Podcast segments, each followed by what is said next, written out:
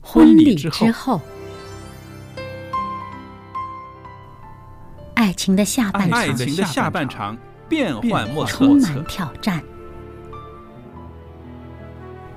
也许结结婚后后发现枕边发现人枕边人竟然和你有竟着然和天你壤有之着别的天性格。壤之别的性格。原来原来性格不合真的会有问会题。有问题。嗨，到时再说吧。哦，婚姻充满了不可思议的惊叹和风险，难以理解的神秘和惊奇，独特的喜悦和哀伤。婚姻生活，此一时风平浪静，彼一时怒涛万丈。幸福的婚姻不是没有冲突的，而是而是有有能能力力解解决决冲冲突突。两个人总比一个人好，因为二人人劳碌碌同得同美得好的美果好的效果效。夫妻夫是妻一是起一起承承受受生生命命之之恩恩的的。爱到到永远，远，爱到永远。爱到永远。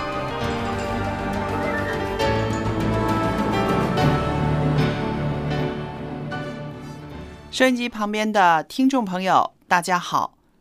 您现在收听的是《婚礼之后》周日版的节目，我是肖佳丽，在这儿呢，欢迎您收听我们的节目，也谢谢您一直以来对我们节目的支持。那最近呢，在《婚礼之后》周日版的节目中呢，我们有一位来宾，就是福牧师。福牧师您好，大家好，你好，那朋友们，在这几次的节目里边呢，我们跟福牧师呢就谈到了青年人在择偶啊这件事上，这件真的很重要的事情上呢，我们需要注意的一些事情。那福牧师呢，在这方面呢也非常的有经验，所以在节目里边呢，我们也听到了很多新的一些个观念和资讯，是不是呢？那今天呢，我跟牧师呢在这儿谈谈关于青年人眼里面的一见钟情。找到了，一见钟情了。是的，这个一见钟情发展下去会是怎么样的呢？今天我们在节目里面就会谈到了。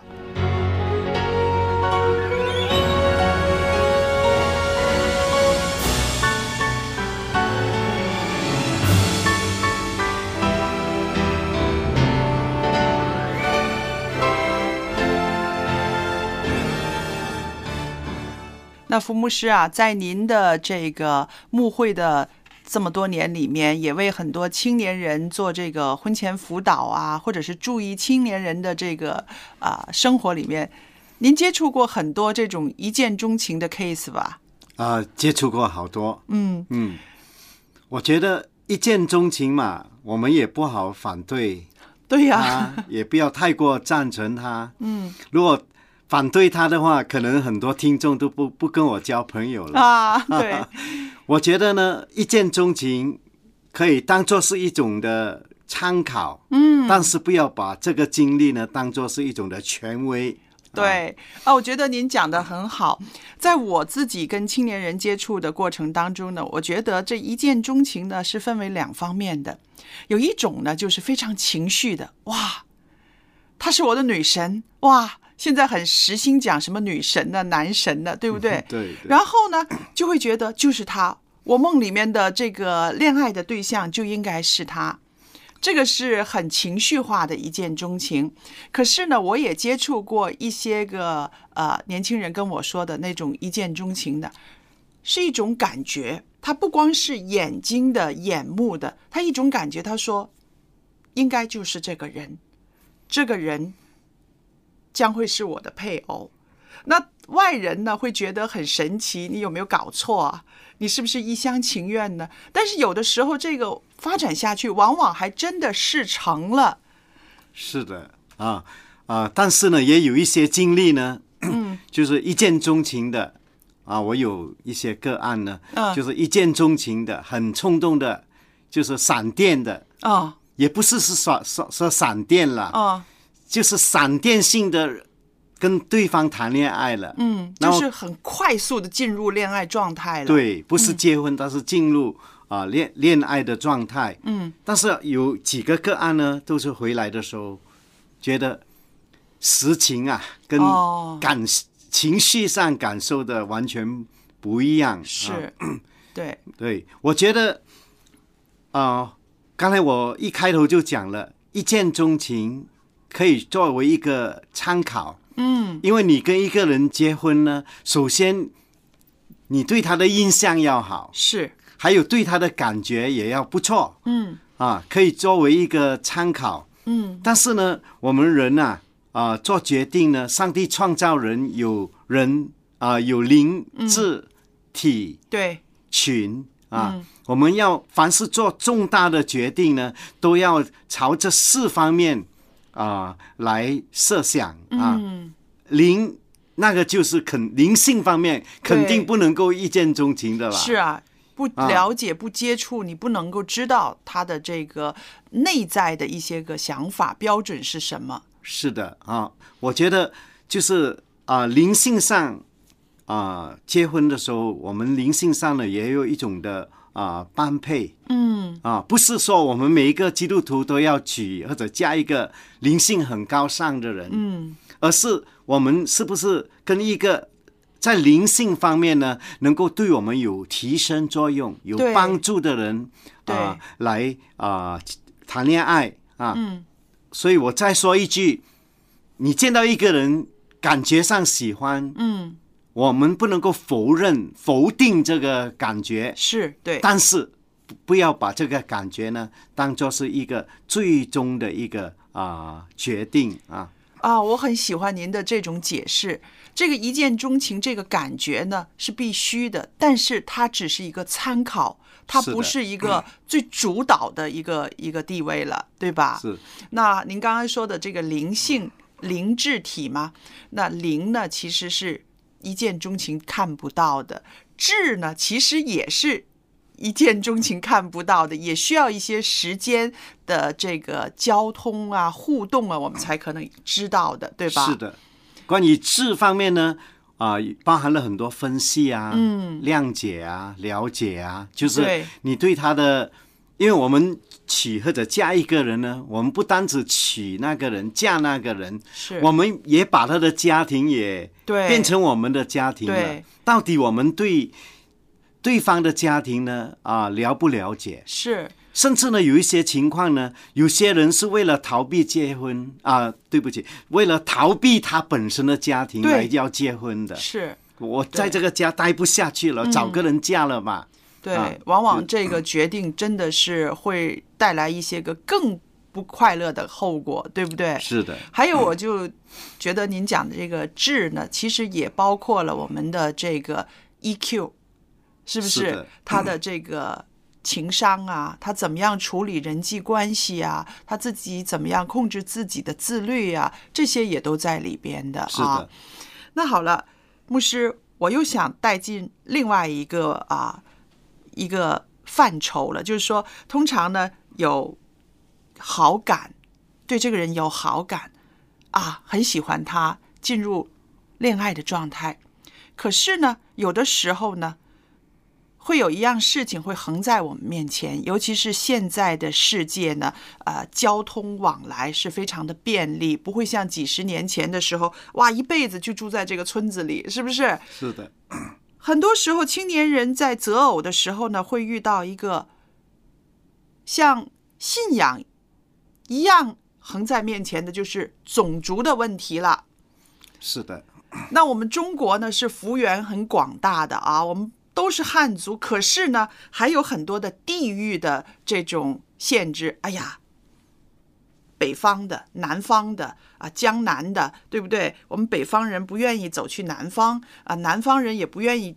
跟个北方人结婚，因为有一些个风俗啊、习惯呢、不一样。还有呢，就是说上一代爸爸妈妈的这个影响力，觉得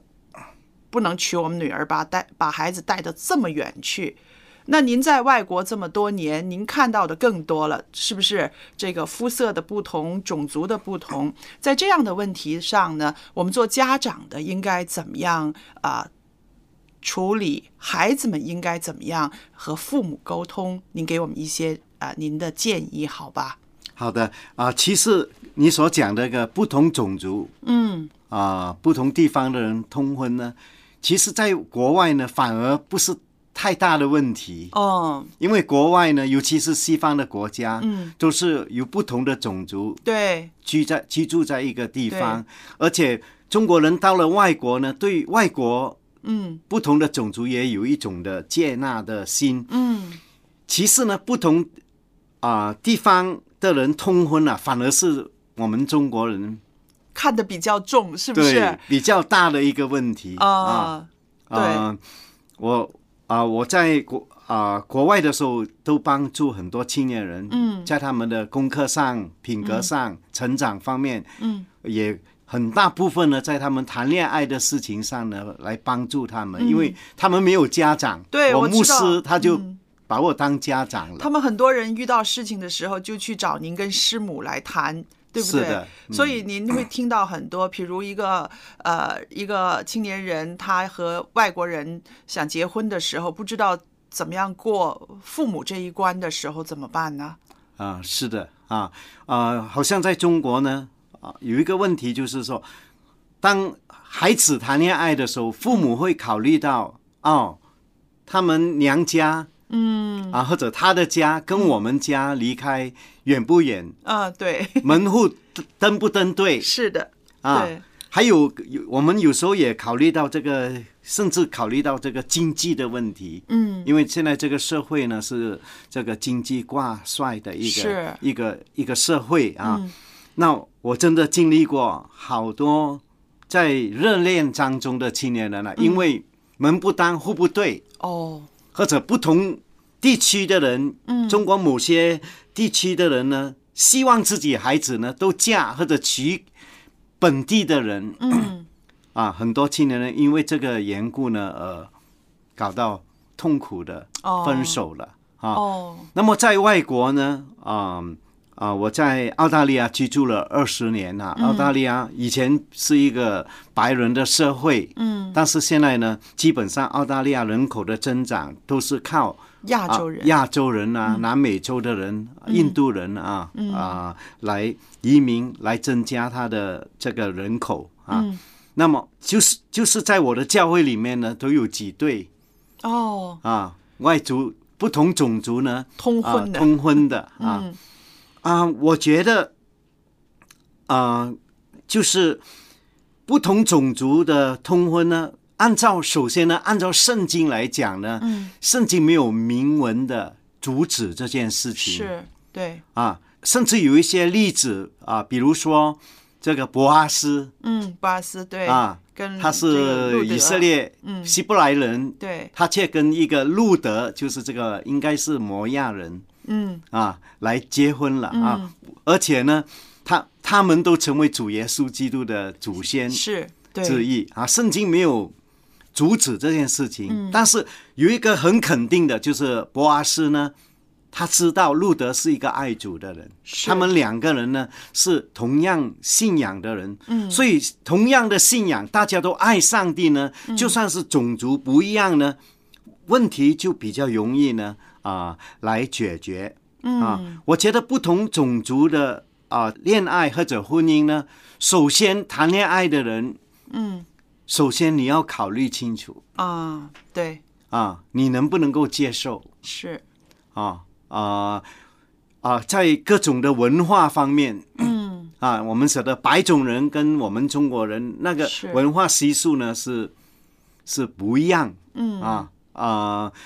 举一个例子吧，啊、白种人跟中国人呢对父母的孝顺的看法啊，就有很大的就有不很一样大啊的这个区分别了，啊，对啊，，对我们中国人很多认为白种人他们不孝顺父母，嗯，其实我在澳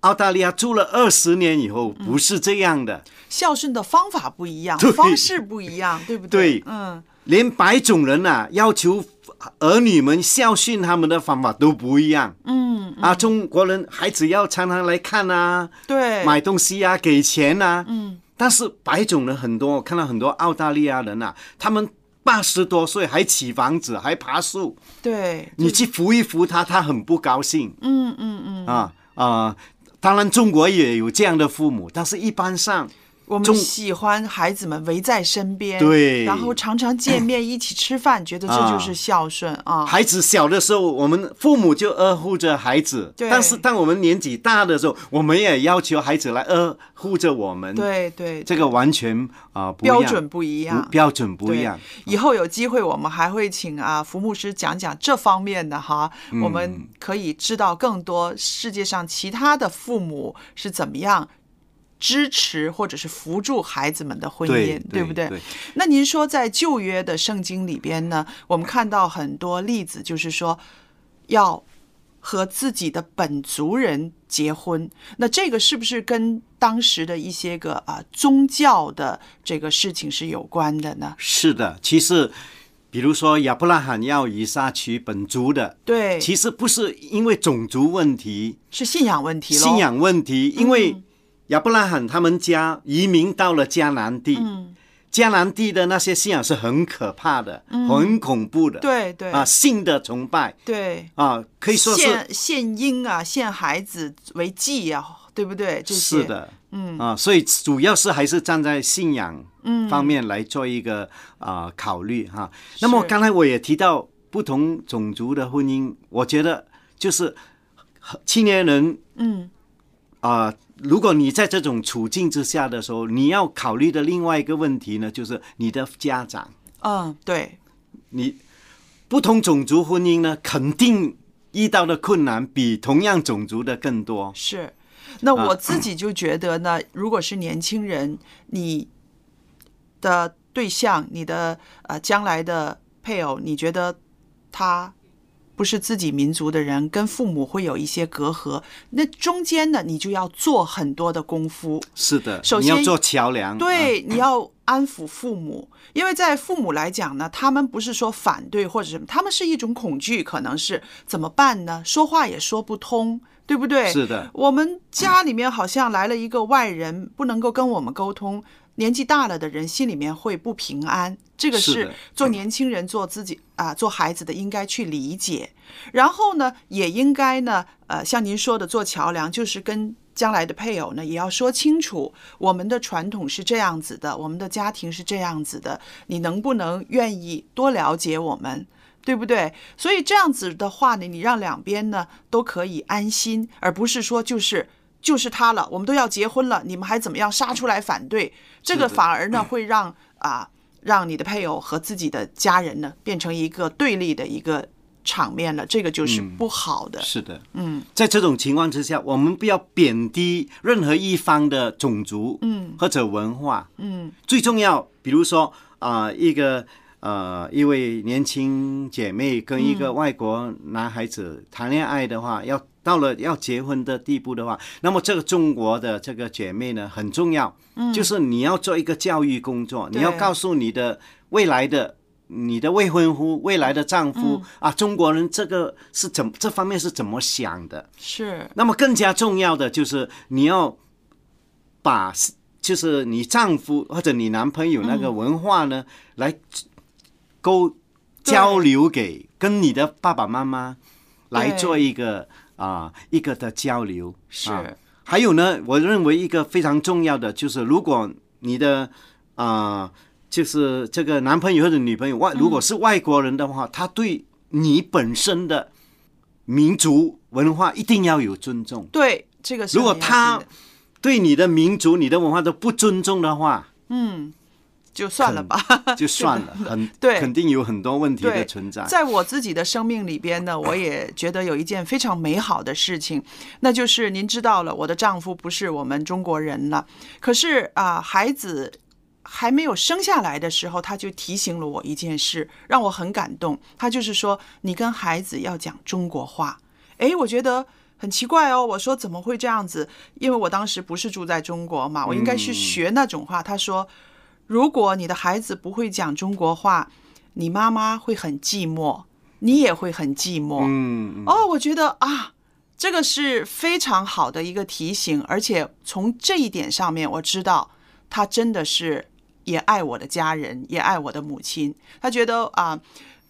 女儿已经远嫁了，如果做外婆的还不能够跟孙女啊、孙子啊可以谈话的话，那她会更寂寞。所以她就想到了这一点，所以从呃我女儿很小的时候，我就跟她说中国话。那这个变成了这个孩子的一个一生的祝福了，是也的成为我们家的一个祝福了。我很感谢她这一点。嗯，他很伟大， 也啊不是非说常地伟伟大对，嗯，我就觉得就是呃啊、如果不同种族、不同文化通婚啊，就是要考虑的事情、要解决的问题也很多。是啊最重要就是在乎沟通。对，比如说，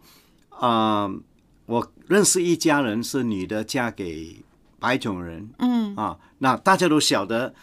中国呢，啊、一个家里只有一个孩子，嗯，独生女将来就是靠这个孩子。对很多呃中国的父母呢，来到了西方呢，都希望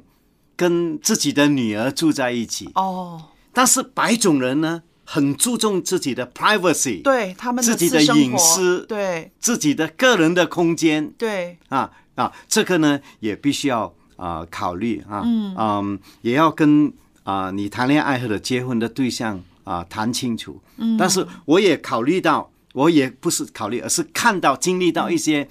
啊、跟白种人结婚的呢，哇，那个白种人高兴的不得了，哦，为什么呢？因为如果换了他爸爸妈妈的话，就肯定不愿意跟他们住在一起。嗯嗯，因为你来承担下一代那个照顾你的孙儿孙女的责任。对对，啊，我养大你已经这么辛苦了，还、还要来照顾我的孙儿嗯是孙女。对，但是那个中国的，就是他的妻子啊，嗯他的岳父岳父母岳嗯，一好就跟他们住在一起，哇，把他们的家庭照顾得妥妥当当，对中国人的父母觉得义不容辞的，我啊帮孩子带孩子， 觉得对这不个就是快乐。对对，啊，所以这个是真的是因人而异，对不对？也不是说。光是因为那个民族、种族、文化，也是因为那个人他喜欢一种怎么样的生活，是对吧嗯的？，所以父母呢也要看开一点，不要因为自己孩子跟异国外国人啊谈恋爱了，觉得很是件大事情，世界末日到了啊，是我们不要这样看啊。嗯那么啊、呃我们需要很了解、谅解的踏进，就是啊、呃对方的心心灵世界、文化世界，嗯，还有他的种族，还有饮食的习啊、习惯啊是对。那好了，福牧师，我们再顺着这个讲下去，就是说，如果真的是面对父母不同意你的婚事的时候，应该怎么办呢？你也接触了很多这样的例子吧？爸爸妈妈开始很反对，但是可能后来会有一点变化吧？对啊、呃一般上不同种族同啊、谈恋爱啊、或者考虑到结婚这个问题呢，嗯啊、有时候会遇到家长的这个啊、反对啊，嗯不单指中国父母反对，甚至是白种人的也父母会 嗯对，也也反对。你晓得，有很多白种人他有一种种族主义对，对，啊。他不希望自己的孩子，啊孙子、孙女生出来，又不像白人，又不像中国人，嗯，啊啊，就遇到过这样的家庭。那如果啊一个人是亲身经历这种的情况，我觉得，嗯啊，就是要你选了这个挑战，嗯，你就要选择啊忍耐哦哼，啊，但是在忍耐的过程当中，很重要的就是不要违背你的父母，不要伤他们的心。明白，嗯，啊，慢慢的教育他们，慢慢的交流，让他们能够理解啊、这个情况。还有呢，我觉得很重要的就是把你的男朋友或者未婚夫、未婚妻带回你的家嗯，对，啊对，啊、跟一个外国人相处哇，开始的时候很难嗯，拒绝啊、很难接受，但是当你的父母本来是很有保留的，看到啊，原来他的未来女婿是这么好的，对。这么喜欢吃中国餐 的啊啊，啊，有意比思吃比比较起来，他喜欢吃中国饭多过外国饭的、嗯，对，啊有，也发现了，诶，他真的啊，一般啊、外国的青年人啊，他们我见过会修车。会盖房子，嗯盖房子，什么都会的，对很能干的，因为他们从小的就训练孩子能够对独立，对啊，那慢慢是来享受、认识对方，可能会慢慢的啊，除去一些的偏见，啊是，所以啊、呃青年朋友们，我想，如果你面对这样的情形、一个困境的时候呢，你应该尽你所能的去维护啊、和父母的关系，而不是要因为这个事情呢和父母决裂。一个青年人结婚，他不只是啊、你们两个人的事，更重要的是两个家庭的结合，还有一个呢，没有带着父母的祝福，这段婚姻路是很难走的，对吧？对牧师，非常难走啊，但是一定要啊，一定要忍耐啊，是其实有时候不但只是不同种族，嗯啊，好像我家就有一个经历哈、嗯，我姐姐当时呢跟一个适婚的，就是他的妻子，我姐夫呢，他第一个太太过世了，哦而且有孩子。哦，那我姐姐是家里最大的，就跟他谈恋爱了。哇，我的父母当时又哭又闹的，啊对妈妈就又哭又闹，爸爸就发火，嗯，因为其实他们是心疼，他们啊是是觉得这条路不容易走，因为你要去做一个后母了，是不是？是的你的嗯困境很多，所以爸爸妈妈其实是心疼孩子，就抱着好的动机。啊对，但是坏的态度是吧？是的是的所以对，嗯，所以但朋是友后来我就后来呃，开始的时候我姐姐的婚姻也有一些的嗯难处，难处、啊，但是后来我爸爸妈妈发现，原来这个女婿呢还是很孝顺，嗯，很好的接受他们了，很啊接受他们的，嗯啊，后来到了我妈妈年老的时候呢。因为她的儿子都在外国，对她不愿意到外国去。你们都其是传道，在不同的地方，是的对，，所以我妈妈的，我爸爸患了癌病以后，是我姐夫照顾她。哦，我妈妈终老呢是在我姐夫的家，我姐姐的家里嗯面来终老的，是不所以是你看，这个是一个很美好的见证，也是嗯啊。所以朋友们，那我们呢，在节目里边呢，从生活的各个层面跟您分享这些个信息，希望可以鼓励你们，也可以祝福你们。